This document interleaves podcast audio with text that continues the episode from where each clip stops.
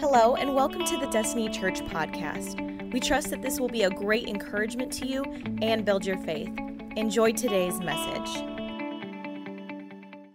Hey, we've been in a series titled Raised to Life, and really what this series is, it, it's a in-depth look at the book of Ephesians. What we're doing, it's unlike anything we've ever done as a church. We're going through the entire book verse by verse, and it's funny because when we started this, we're like, we don't know how long this is going to last, but we're cruising through it, making our way through it. Have y'all enjoyed this? Going through the book of Ephesians verse by verse? Cool. So here's where we are today. Ephesians 4. We're in a the midsection of Ephesians chapter 4. Today we're going to be breaking down verses 11 through 16. Okay? If you got your Bibles, you can open up. I'm reading out of the NLT this morning. Ephesians 4, 11 through 16. It says this. Now these are the gifts Christ gave to the church. The apostles, the prophets, the evangelists, and the pastors and teachers. Okay, verse 12. Their responsibility so, the reason for these characters, the reason for these roles, their responsibility is to equip God's people to do His work and build up the church, okay, the body of Christ. This will continue until we all come to such unity in our faith and knowledge of God's Son that we will be mature. Everyone say mature that we will be mature in the Lord, measuring up to the full and complete standard of Christ. Verse 14, then we will no longer be immature. Everyone say immature. immature. Everyone say boo. Come on, we don't want to be immature. Then we will no longer be immature like children. We won't be tossed and blown about by every wind of new teaching. We will not be influenced when people try to trick us with lies so clever they sound like truth. Instead, we will speak the truth in love, growing in every way, growing, growing, maturing, growing in every way more and more like Christ, who is the head of his body in the church. He makes the whole body fit together perfectly. I love this last little piece of uh, verse 16 here. It says, as each part does its own special work, say special work. Special work. Say, I have special work. I, I want everybody in this room to understand that God's gifted you in a unique way and there's special work he wants to accomplish specifically through you so the church can fulfill its role collectively. We have to step into our roles. I'll get through the verse, then we'll start preaching. Okay, verse 16. As each part does its own special work, it helps the other parts grow. As I do my role, you do your role, the whole thing grows. Okay? So as the other parts grow, so that the whole body is healthy and growing and full of love. Come on, I want to be a church full of love. You want to be a church full of love? Okay, let's pray. Um, Jesus, as we go to your word, as, as I communicate your word this morning, I pray for an anointing. God, I pray that you would use me to, de- to deliver your message with clarity.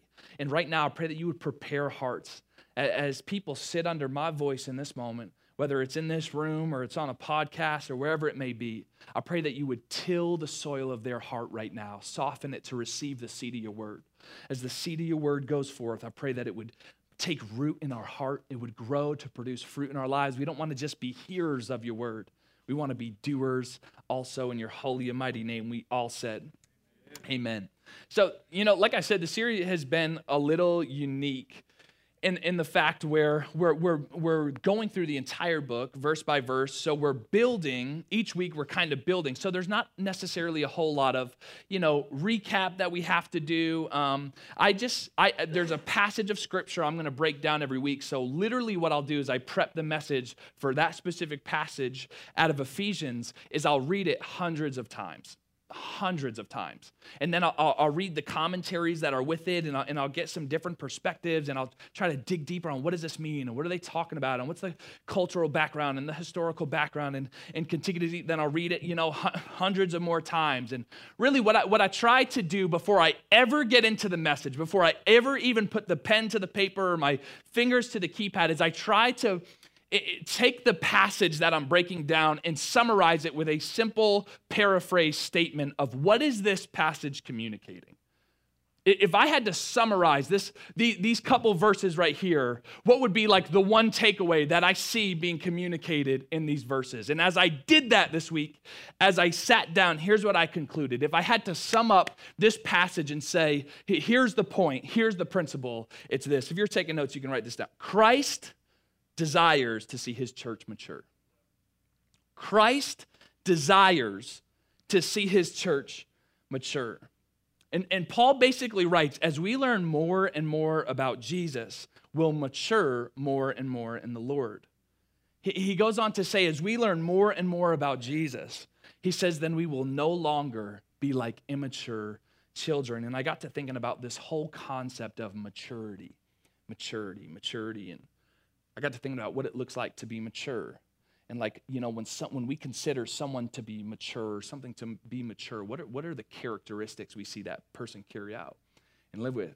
When we think of someone as immature, you know, what, what is behavior or characteristics that would define someone or something that's immature? And, and what does that look like? And then I began to reflect on my life personally, which was painful. Um, but I reflected on my own life and, and thought, you know, how have I matured over the years. And then, and then I reflected on times when I was younger and thought, you know, what were immature moments I did? When was I, you know, what were some immature things I did? And there was too many to count, so I had to chill out with that thought. Um, but I can remember as a kid, like, you know, walking through the store with my mom, like real little, you know, maybe first grade or something like that. And I'm like, Mom, I want a Slim Jim. And she's like, You can't have a Slim Jim. It's like, Okay, so I'll just steal it, right? And I just take it out and walk to my car, and she catches me and makes me bring it back in. I got to apologize to the cashier. It's embarrassing. But, but I was immature. Like, it wasn't like I, I didn't get what I wanted, so I, I was deceitful. I, I was immature. I, can remember drama over, you know, relationships. Y'all remember middle school relationships? What a, what a train wreck. Middle schoolers in the room, stop it, all right? It's, uh, it's like I, you know, I like Sally, but you know, Sally likes Brandon, and Brandon, you know, likes Sally, and I'm I'm mad at her for liking Brandon, so I'm gonna hate Brandon because Sally likes Brandon. It's like not even his fault, but I'm like, dude, how could you? You know, like it's just, you know, I was envious, I was jealous, just immature. You know, like this is just immaturity at its finest. I think about this, even this past week, I'm hanging out with my nephew, and I love my nephew. The kid is just incredible. Like, we're super close. We have this awesome bond, but I'll be in the middle of like conversation with adults, like serious conversation. And this kid is just like climbing on me, like ripping my shirt, like trying to sit on my shoulders. And it's like, dude, this is like, what are you doing? You're being immature, okay? Stop. He's like three or four years old. Get it together, man. And, but if we were to be honest in the room, um, you know, maybe we know somebody, maybe even somebody we love um, is just blatantly immature. Maybe we've just dealt with some people who are just blatantly immature. And immaturity, and y'all can say amen right here if you want, but immaturity can be so frustrating. Can it? Can just be frustrating. It's like, I don't think any of us have ever spent time around someone who's incredibly immature and been like, wow, that was so refreshing. You know? Just it just doesn't work like that. In, in, in immaturity, it manifests in so many different ways. Like when, when someone's immature, they, they don't consider other people's feelings right? They, they manipulate situations or they'll never admit they're wrong. This is, this is what immaturity looks like. They struggle to make fruitful life decisions because they're just after those instant gratification, you know, things. I just, the lustful pleasures, I'm just going to jump at all those. And they haven't matured enough to understand that good things take time right? That there's a process, that sometimes things are earned, or that people, sh- you know, we want to make people feel valued and, and loved. We don't just, it's not just all about you. Those are, those are immature thoughts. It's, it's quit looking around the room and looking at the people you think are immature. Y'all are sick. No, I'm just kidding. So, um, but here's the deal we've all walked through seasons of immaturity, right? And as we grow, as we get older, as we get wiser, as we attain more knowledge, hopefully over time, we mature, right? We'll mature.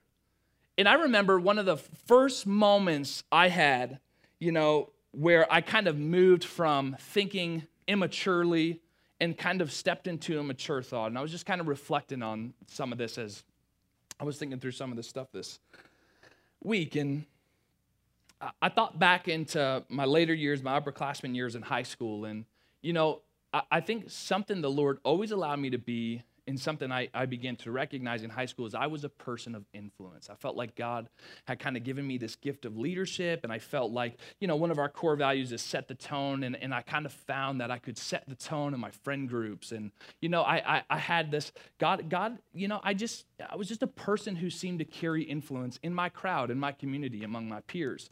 And I think for a long time, that was something I wanted to protect.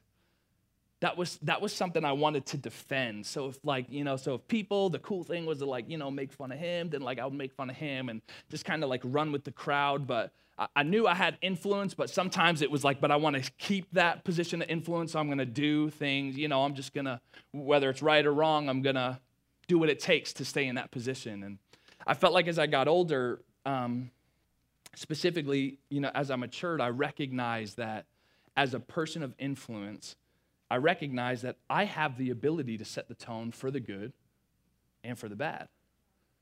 And, and I just kind of made this commitment to myself that I know there's kids in my grades specifically, and there's kids in my classes specifically who are seen as outcasts and they get made fun of all the time. And who knows what they have going on at home? Who knows what they're wrestling with? It was this perspective change that I had as like a junior or senior, and I felt like it was there was some maturing that happened in my soul. And um, there's this cool story of specifically there was a kid in my class, and you know he'd paint his nails black, and he would dress in all black, and you know his music taste was totally different than my music taste. And one of his hobbies was I, I don't know if I've told you guys a story or not, but one of his hobbies was making horror horror films. Like that's what he liked. Have I told you guys this story? No. Okay. So um, his name was Steve, and we were in class, and so I would just ask him, and, and for whatever reason, I just felt like me and, me and Steve are in two totally different social circles. Like, none of his friends are friends with my friends. The world, you know, the worldly perspective, looking, Mark and Steve would never be friends. I'm like, you know, athlete, I'm playing sports, he's making horror movies on, on the side. Like, I just, two totally different, you know, I think maybe he, he played um, music, like just different interests, different, different. And I remember just, Lord, and my friends probably didn't connect with Steve or care to connect with Steve, but for whatever reason, God gave me a burden for this kid. And I just, I just want to make, who knows? And I think I was mature enough to understand that if, if he, these are some of his interests, maybe there's some dark, maybe there's some darkness he's wrestling with, you know? And so I just started to love on Steve.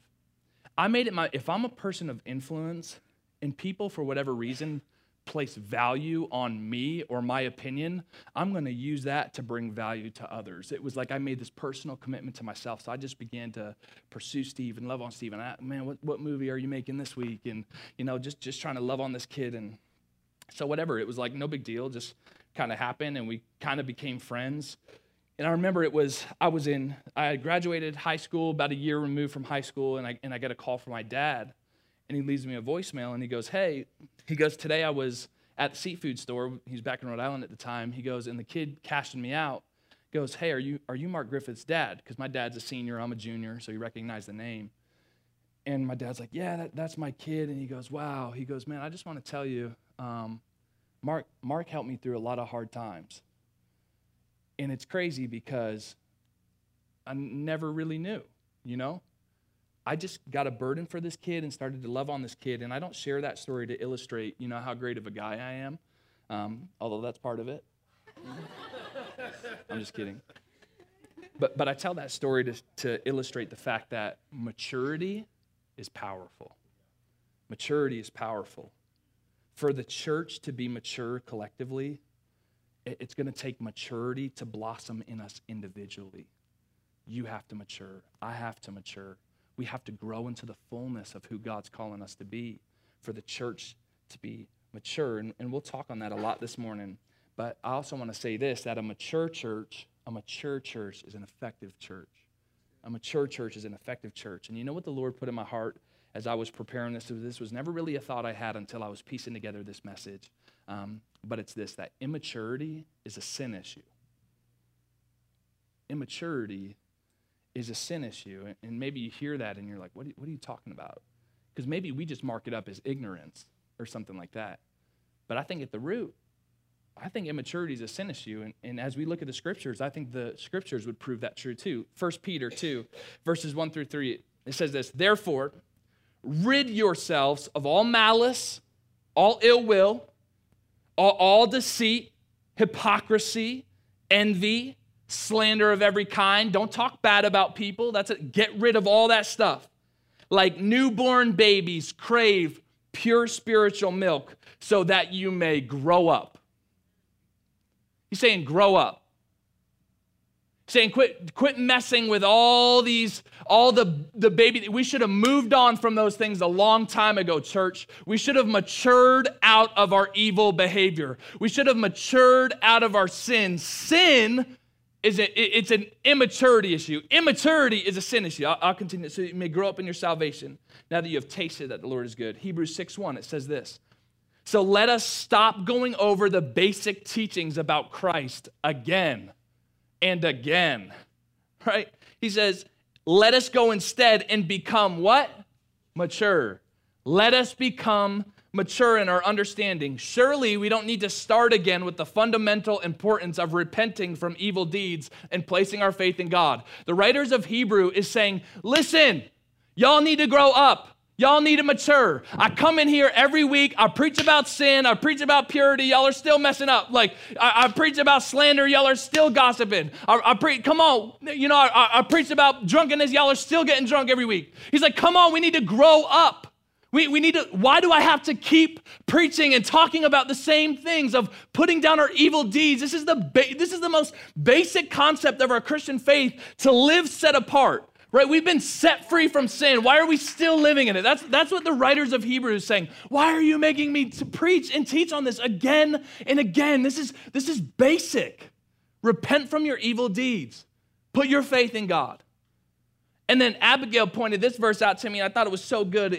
We see Jesus, you know, we've talked a lot about parables right? They're earthly stories with heavenly principles. A lot of times Jesus will tell a parable and you're kind of like, Jesus, what are you talking about? Like, what does that story mean? And there's the parable of the sower. And Jesus talks about, he talks about four different soils that seed's thrown out on. And he talks about what will happen to the seed as it's thrown out into the different soils. And really, what we see is this parable, the four different soils are, are four different conditions of our soul. It's the, the soil of your soul. That's what Jesus is checking these people in. So he, he tells this parable, but he, he doesn't say that off the bat. So he shares this parable with the people and his disciples are around. And then the disciples get alone with him after and they're like, yo, Jesus, what did that mean? like, what were you talking about? And he begins to describe some of this in Luke 8 14. And I just wanted to talk about one of the soils he addressed. It says, The seeds that fell among the thorns. So there was thorny soil he said, The seeds that fell among the thorns represent those who hear the message, but all too quickly the message is crowded out by the cares and riches and pleasures of life. So they never grow into what? Maturity. It's that instant gratification thing of, ah, well, that looks good. That tastes good. That feels good. I'm just going to do that. I'm just going to chase that. And, and we don't allow God's word to take root in our hearts we don't allow that, that fruit of the spirit of self control to blossom and mature. I mean, we've talked about this. Like, you know, tr- godliness takes training. We see that in Timothy. There's a, there's a process of becoming who God's called us to be. We can't just go blasting off, and it, that's immature spirituality. We don't want to be immature Christians. Amen? We want to be mature believers. And as we become mature believers individually, we will be a mature church collectively. The Lord's will is to see his church mature. He wants to see it mature. And for us to spiritually mature, we have to grow in our knowledge of Christ, but not just our knowledge, we have to grow in our application, right? I once heard it like this information plus application equals transformation, okay? But if you just have information and no application, you got sin, all right? That's how it goes. That's how the saying goes. Um, so, for the church to be mature, healthy, and growing, Paul gives us some insight on practical things that have been put in place by Jesus for the church to grow and to mature and to get healthy. Um, so he writes this in Ephesians 4 11 through 12. Keep in mind, this the purpose of this passage, what we found is that, that Jesus desires his church to be mature. And a big part of that is going to be some of these roles and leadership responsibilities Jesus has placed over the church. So let's, let's look at it. Ephesians 4 11 through 12. It says, Now these are the gifts Christ gave to the church the apostles, the prophets, the evangelists, the pastors, and the teachers. Their responsibility is to equip God's people to do his work and build up the church, the body of Christ. So, right away, we see that Christ has gifted some specific characters, some specific roles to the church. And um, these specific roles are the apostles, the prophets, the evangelists, the pastors, and the teachers, and all share the same responsibility. So, we have different methods, right? Same mission build up the church. These roles exist to build up the church, okay? Um, and, and we want to build up the church because we're not just called to belong, we've been commissioned to love it. Y'all are catching on. So let's do a brief breakdown of each one of these roles, okay? Because maybe you, you, read through this passage and you're wondering, Pastor Mark, like, what are these? Do these characters still exist, and are they for the church? And is, was this just for back in the day? Is this just the New Testament church? Like, what is a prophet? What is an apostle? So I figured it would be fruitful to take some time to break down what some would recognize as the fivefold ministry. Now we see that word pastors and teachers. Some translations will say shepherd and, and teachers. Um, so some, you know, depending on which biblical scholars you're going to ask, they, they lump that together as one role. So there's really four positions that have been provided to the church.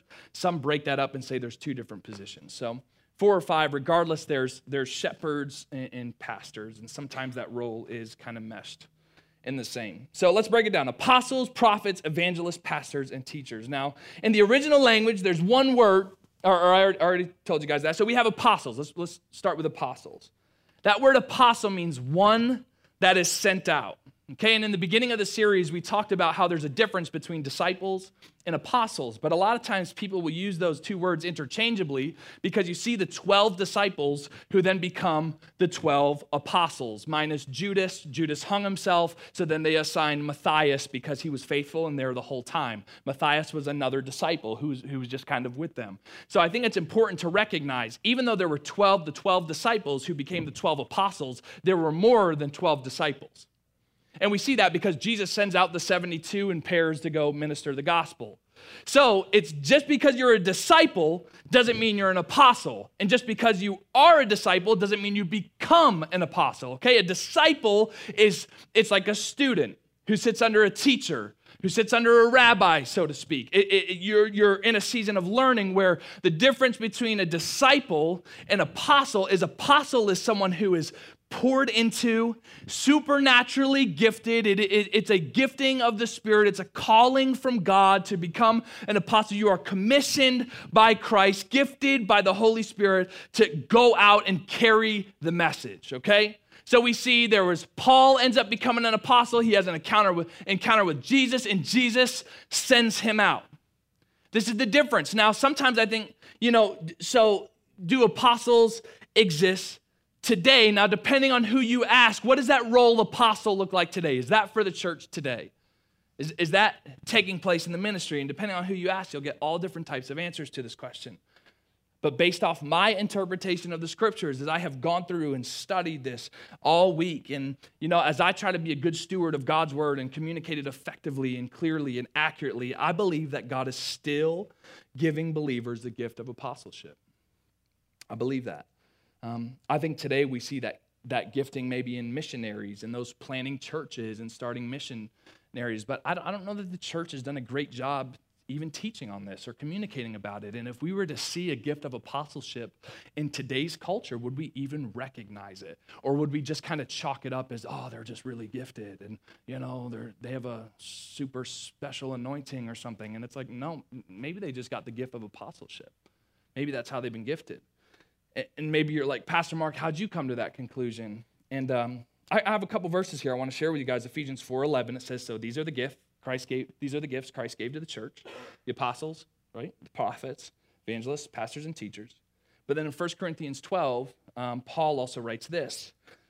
1 Corinthians 12, verses 27 through 31, it says, Now you are the body of Christ, and each one of you is a part of it. Say, I'm a part. I'm a part. I'm a part. Okay, verse 28. And God has placed in the church, first of all, apostles. So God has placed in the church apostles, second, prophets, third, teachers, then miracles, then gifts of healing, then helping and guidance in, in, different kinds of tongues. So God has gifted people as He's shaped bodies and started bodies. He's, he's distributed gifts through His Holy Spirit to His people so the church can grow and mature. Okay? Um, Verse 29, though, it says, Are all apostles? Are all prophets? Are all teachers? Do all work miracles? Do all have gifts of healing? Do all speak in tongues? Do all interpret? He's like, he's saying maybe not necessarily everybody is going to have every spiritual gift, but he goes on to say, eagerly desire the greater gifts. And, and here's what I would say to you, because I know in this in this room we're a melting pot of denominations and church backgrounds, and you know this this kind of stuff is stuff that can you know divide denominations. But but here's what I want to eh, eh, challenge you with: if the Bible says eagerly desire the spiritual gifts, we need to eagerly desire the spiritual gifts. And whether they happen in your life, manifest in your life or not, is not for you to decide. But if He says eagerly desire these, God, come on, God, if it's a gift that you give, if it's something you have for me, I want it. And I want and I want to operate in it. I want to operate in the fullness of my role that you've given. I believe God is still gifting his people with apostolic giftings. I, I don't think the church has done a great job teaching this, like I said, or having these conversations. But if the scripture is telling us that God has provided the gift for the health and growth of the church, I'm going to believe his word. That's what I see. So we have apostle. Now we have prophet. Is this okay? Everybody with me? Okay, so now we have prophet, the second role that's mentioned here. Again, as we move through the book of Acts, you'll see that there were people with prophetic gifting who were considered prophets. And we see male and females who were referred to as prophets. And I believe God is, again, still gifting people with the gift of prophecy. And I believe prophets are still relevant for today. But if someone is to share a prophetic message, or a word of prophecy, we have to utilize discernment and we have to use scripture to sort through and discern is this a word that should be taken? Because the Bible has a lot to say about false prophets, okay, and false messages. So, again, let's look at 1 Corinthians, where he, Paul goes into a little more detail on some of these gifts. Uh, 1 Corinthians 12, verses 7 through 11.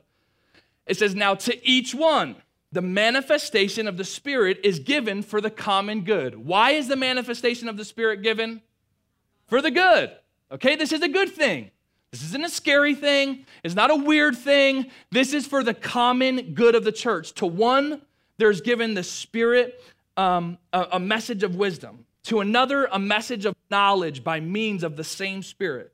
To another, faith by the same Spirit. To another, gifts of healing by one Spirit. To another, miraculous powers. To another, prophecy there we go. We see that gift of prophecy. So I see that people in the church, the Holy Spirit is capable of giving his people the gift of prophecy. That is a gift that is found in the Holy Spirit. And God is equipping his church. He is equipping us for our role in the church through spiritual giftings. I have a spiritual gifting, you have a spiritual gifting. Here's what I want to encourage you Are we eagerly desiring the spiritual gifts that God has, that he bestows through his Holy Spirit? Okay? Uh, to another miraculous powers, to another prophecy, to another distinguishing between spirits, to another speaking in different kinds of tongues, and to another the interpretation of tongues. All of these work of one, all these are the work of one and the same spirit. Okay, they all come from the same spirit, and he distributes them to each one as he determines. God is going to gift us how he determines. Okay? We good?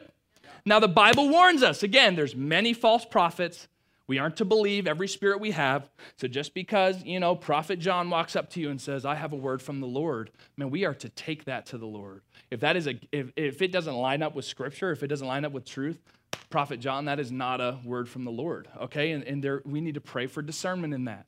because um, the Bible's pretty clear. Okay, so we have apostles, prophets, and then we have evangelists. And maybe some of these terms we're a little more familiar with. Um, simply put, the evangelists are those who carry the message of the gospel. And, and they're gifted to preach the good news and, and they bring the gospel with them where they go. And then we have the pastors or, or shepherds and the teachers and their job would look a lot like my role where you know my job is to care for the sheep to care for the flock that's why maybe I've, I've come to your house or, or visited your family in the hospital or had phone calls or text message conversations, and why I stand up here on a Sunday and try to break down God's word because I'm trying to care for our people. I'm, I'm trying to love our people. I'm, tr- I'm trying to teach my sheep, right? That, that's the role. So uh, their job is to care for the flock. So here's what we see more than anything, though God has gifted people to be spiritual leaders in his house through spiritual giftings. God has gifted people to be spiritual leaders in his house through spiritual giftings.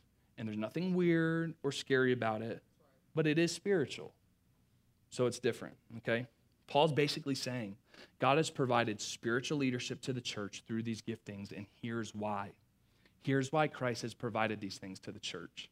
Verse 12, their responsibility is to equip God's people to do his work, to equip, to equip the church, to build up the church, the body of Christ. This will continue until we all come to such unity in our faith and knowledge of God's Son that we will be mature. Everyone say mature. Mature in the Lord, measuring up to the full and complete standard of Christ. Let's continue reading in Ephesians 4. Let's, let's look at a version, uh, verses 13 through, or 14 through 16. It says this Then we will no longer be immature like children. We won't be tossed and blown by every wind of new teaching. And we won't be influenced when people try to trick us with lies so clever they sound like truth. You know, right now I think of our climate that we're in. And if we're not grounded in God's word, if we're not grounded in our knowledge of Jesus and his teachings, then we might get to a place where we are convinced that something like abortion is okay. Now, I know people I love near and dear to my heart. This is something they've had, this is something they've experienced, loved ones, and I am not in here to berate someone who's had an abortion and there is grace for that. Amen. But but for us, but for us to agree that it is okay to take human life, and this isn't a political agenda, this is a sin issue. That's what it is. I'm not up here, you know. But, but if God forms us in our womb, if He knit us together, and if, he, if He's able to work all things together for good, okay, then, I, I mean, but we, those are only things we know. If we're rooted in our knowledge of Christ, if we're rooted in our knowledge of His Word. Okay, if we're not rooted in His Word, then, then we might come into agreement with the fact I'm not trying to step on toes here, I'm just trying to bring the truth then, we might come, then we might come into the agreement that, you know, same sex relationships are okay, but this is, you know, I just don't see that being God's will. I don't see that being what God's word teaches. He created man and women to be together. Again, this isn't a political, I know these are hot topics, you know, in, in some of that politi- political atmosphere. But I have to believe if God is working all things together for our good, if He loves us, if He created us, if He's the author of our story, then I have to believe that His will and what he's put in place is what's best for me. And I am, I am, I, I am not, I am, I am not going to be blown around by the winds you know and, and, here's the deal if you find yourself in a place where you know maybe abortion is a part of your past or, or something you've walked through in one way or another come on welcome welcome.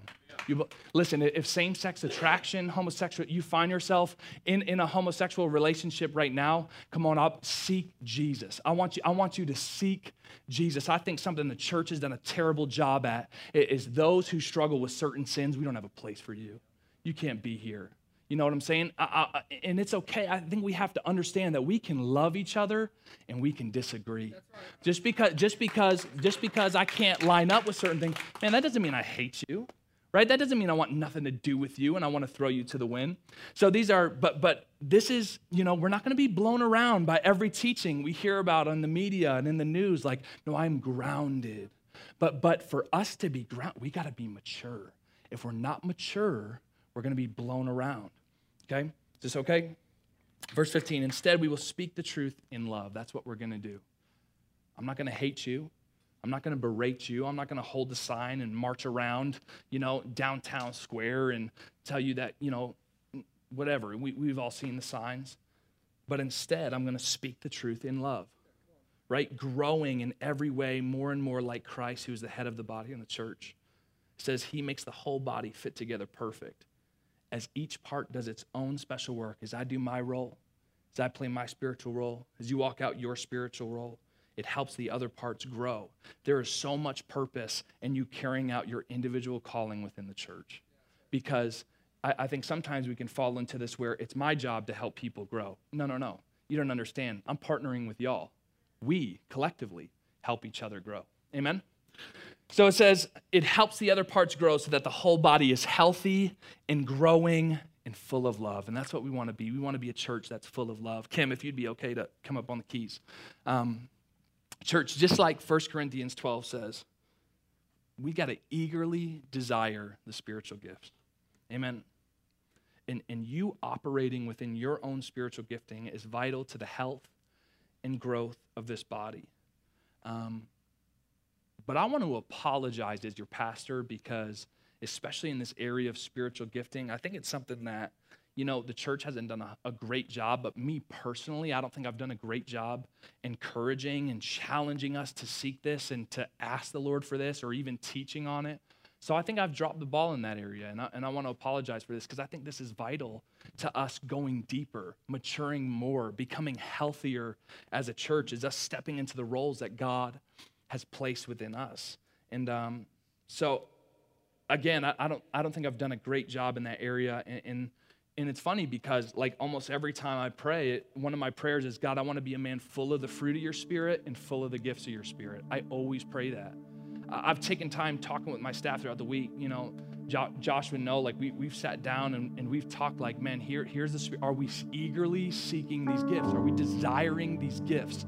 And, and, and we've read through the scriptures and we've talked about them. And, like, God, if this is something you have for me, I don't want to miss it. I don't, don't want to miss out on, on what you're wanting to give me here. I, so, um, but today, as a body, today we start seeking, right? Today, we start eagerly desiring these gifts.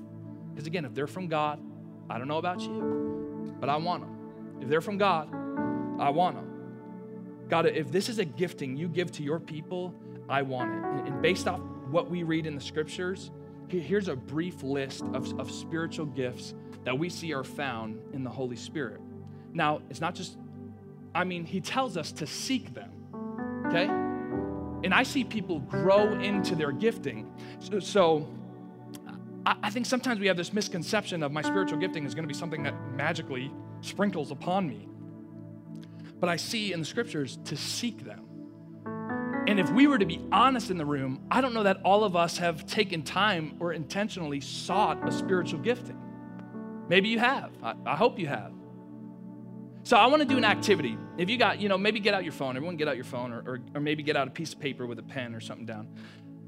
I, I want to read through a list of spiritual giftings here that we find in the scriptures that we see God gives through his Holy Spirit.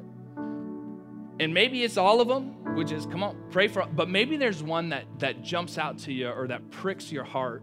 And I want you to begin seeking God for that spiritual gifting, asking God to give it to you. Maybe it's one, maybe it's more than one, maybe it's all of them.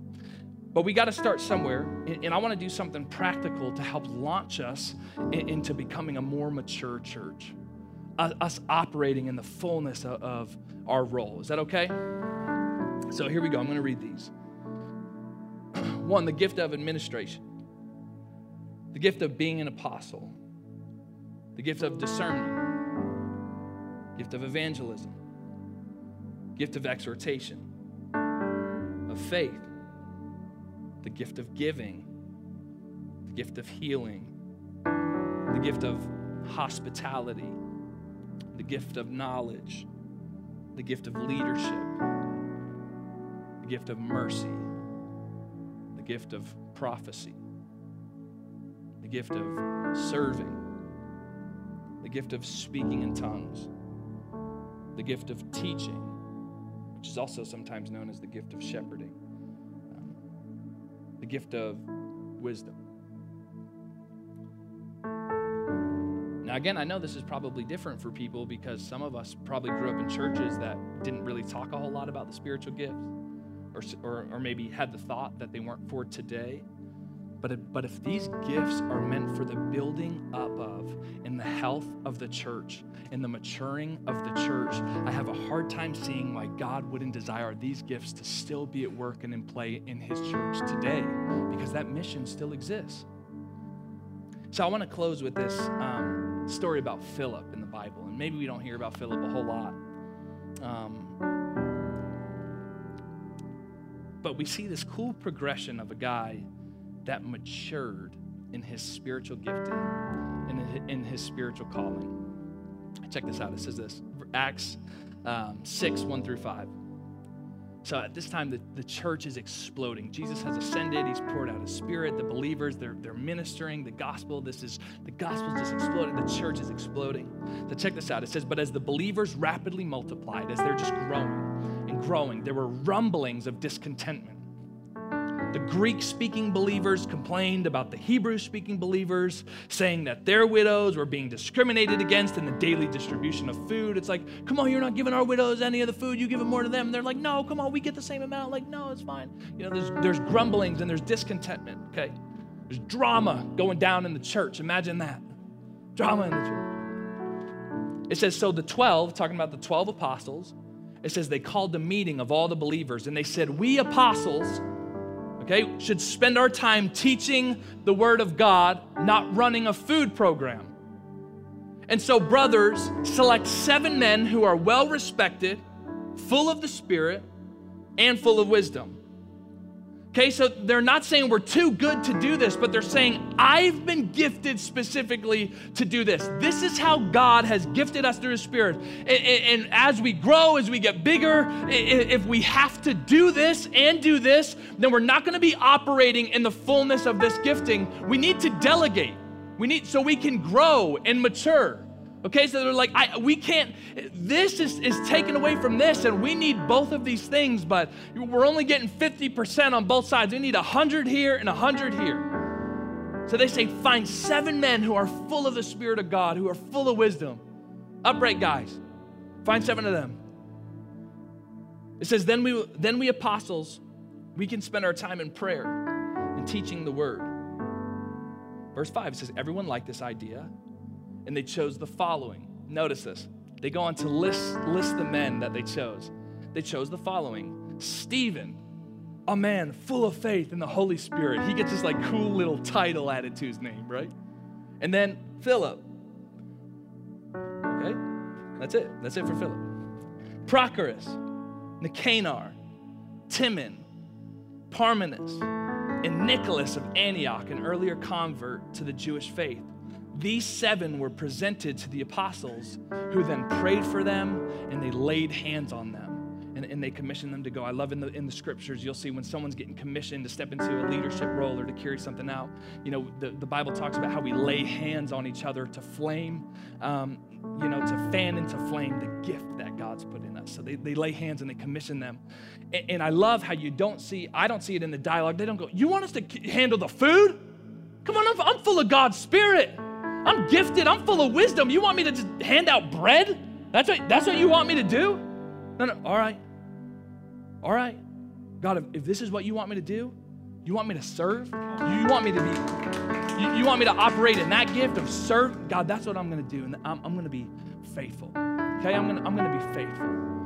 Patient. I'll do whatever you ask me to do. That, that's what I'll do. So we, we see these seven men, they move in.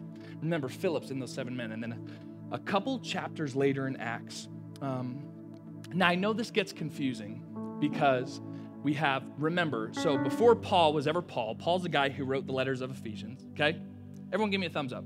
Paul wrote Ephesians. But before Paul became this great Christian missionary, we've talked about this, he was going around persecuting Christians, okay? And, and in that time, we see him, he's more referred to as Saul. So Saul's going around killing Christians, persecuting Christians, whatever, okay? And then he got radically transformed by Jesus in Acts chapter 9. Okay, but this is in Acts chapter 8, so this is before that transformation. Thumbs up, we still okay? I know it's a lot, I'm throwing a lot at you. So there's this guy Saul, he's persecuting the Christians, right? So the church, they, they scatter because they, they hear about this dude Saul who's coming for him. Okay? But then Saul gets transformed and does a lot of great things for the Lord. But it says this, but the believers who scattered preached the good news about Jesus wherever they went. Philip, y'all remember Philip? Guy who was handing out bread, like just, just one of those guys. It says Philip, for example, he scattered. He went to the city of Samaria and t- told the people there about the Messiah. And crowds listened intently to Philip because they were eager to hear his message and see the miraculous signs he did. Okay, many evil spirits were cast out screaming as they left their victims, and many who had been paralyzed or lame were healed. So there was great joy. We see Philip, he was faithful in a season. And then he scattered and he said, God, God, I want to be used by you. God, I want to be full. You've been, you've been so good. I want my life to reflect you. He just starts to preach. Come on, he just, he just, and then he lays hands, God, would you heal? Would you, would you restore? He, he begins to operate in, in his spiritual gifting, right? You can see he's, he's growing, but that's not where the story stops. I love this. Like 20 chapters later, we, we forgot about Philip. We are like, man, that was so cool how Philip grew and matured and, you know, stepped into a role and, and God developed him. And man, that was awesome. 20 chapters later, Remember, remember when we talked about how Paul walked into Ephesus, spent three years there, loved on the people, pastored the people, and then down by the boats they cried when he left? Y'all remember that? Okay, good. Paul gets in the boat. Paul gets in the boat. He cries to the people of Ephesus, You know, I love you guys. You have great memories. Yeah, tell your kids I love them. Okay, all right. And, and Paul sails across. Paul sails across the sea. And then when he gets to the other side, you know whose house he goes to? Philip's. Check this out. Just a small little verse I found. Small little verse I found in, in close to the end of Acts. But it, but it was huge. It goes the next day, we went on to Caesarea and we stayed at the home of Philip the evangelist. Philip the evangelist. Philip the evangelist. And just so, just, just to prove it's the same guy, it says he, it says that Philip the evangelist was one of the seven men who, who was chosen, who had been chosen to distribute food. And how many of us, you want me to hand out bread? Right? So we got to start somewhere. We got to step in somewhere. But eagerly desire, God, mature me, grow me. God, I want to be a man full of your, full of your spirit. I want to be a man full of your power. I want you to do, I, I, want you to do miracles in me and through me, not for my glory, but for your, if you have gifts you want to put in me, God, I want them. I want to receive them. Come on. And, and then we start to pr- put into practice, begin to eagerly desire and to seek God in that way. And then, and then check this out. Philip the evangelist, and he had four unmarried daughters who had the gift of prophecy. So I see that not only Philip, you know, was out, out, out in the field, but he raised up a family who loved the Lord. He raised up a family who, and and he raised up and he led a family that would then operate in their gifting. Right? This is, man, this is so good. I saw that story and I was like, holy cow. Holy cow. He went from bread guy to Philip the evangelist. Philip the evangelist. That's a whole message in itself right there. I'm going to bring that one to a youth conference for sure. So I want to conclude with this. I want to conclude with this. Just, just read this verse. You guys can stand. Band, you can come on up. I want to read this verse. Ephesians 4 11 through 16. It says, Now these are the gifts Christ gave to the church the apostles, the prophets, the evangelists, and the pastors and the teachers.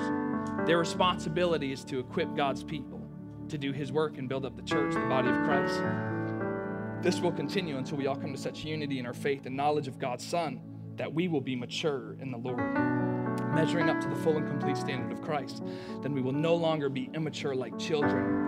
We won't be tossed about and blown by every wind of new teaching. We will not be influenced when people try to trick us with lies so clever they sound like truth.